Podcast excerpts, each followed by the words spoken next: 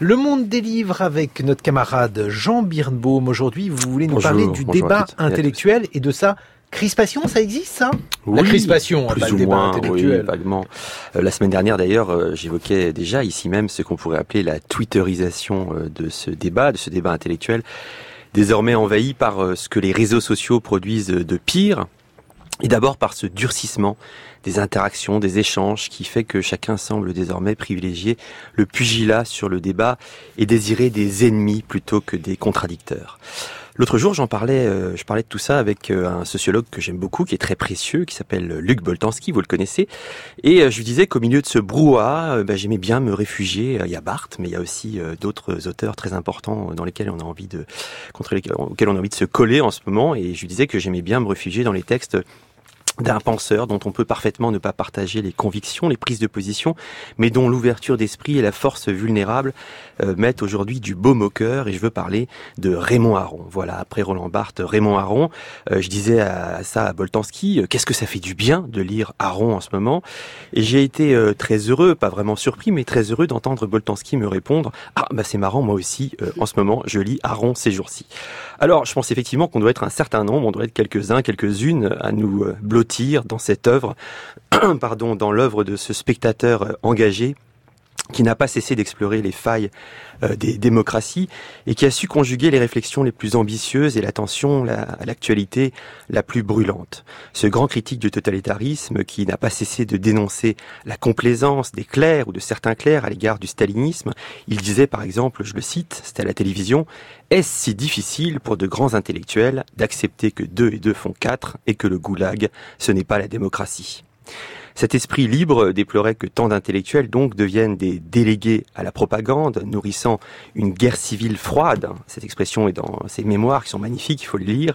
C'est-à-dire des prêcheurs violents qui préféraient attiser les haines plutôt que d'éclairer les esprits. Alors à cette hargne zélée, Raymond Aron euh, opposait une autre radicalité, une radicalité de la nuance. Cette radicalité que certains voudraient faire passer pour un idéalisme mou, pour une morale bourgeoise ou bien pensante, mais qui engage en réalité une pratique du doute, de la critique, de la liberté, un héroïsme de la raison. Aaron n'était pas de ceux qui prétendent détenir euh, la vérité absolue. Il suffit d'ailleurs d'écouter ses cours à la Sorbonne, euh, des cours qui ont été euh, naguère diffusés sur France Culture. Je vous invite à les réécouter. Ce sont de magnifiques archives pour constater qu'il passait son temps, Aaron, à dialoguer avec ses étudiants, à prendre en compte leurs objections, à les devancer, à leur prêter attention. Il va de soi que j'essaierai de ne choquer personne, leur répétait-il en cours, attentif à leur transmettre une méthode d'autant plus efficace qu'elle résiste au schéma simple, qu'elle prend à bras le corps l'incertitude, bref, qu'elle a le courage de la prudence. Aurélien parlait tout à l'heure de, Roland Barthes. Roland Barthes disait que vivre selon la littérature, c'est vivre selon la nuance. Eh bien, effectivement, euh, il y a chez Aron quelque chose qui rejoint le SZ ou d'autres textes de Barthes, c'est-à-dire cette radicalité de la nuance qui ne fondait pas seulement euh, aux yeux de Aron une éthique du débat intellectuel, elle devait aussi, euh, pour lui, assurer aux démocraties par-delà leurs limites, leurs failles, parfois leurs mensonges, quelque chose comme un avenir. Je voudrais le citer une dernière fois. Il disait par exemple en 1939, Je commencerai par une confession, je crois à la victoire finale des démocraties, mais à une condition, c'est qu'elles le veuillent. Et dans le monde des livres aujourd'hui, Jean ben, Notamment justement une, euh, un papier d'actualité sur la relance de la belle collection euh, fondée par euh, Raymond Aron, Liberté de l'esprit chez Kalman Levy. On racontera aussi l'histoire pour ou contre l'amour du psychanalyste Jean-Claude Lavie, vous savez, qui fait du trapèze, qui est mmh. incroyable, à plus de 90 ans. Une biographie de Pierre Laval dont nous rendons compte, le beau livre qu'Emmanuel Laurentin, qui vient de rentrer dans le studio, connaît bien, de Mona Ozouf sur Georges Eliot.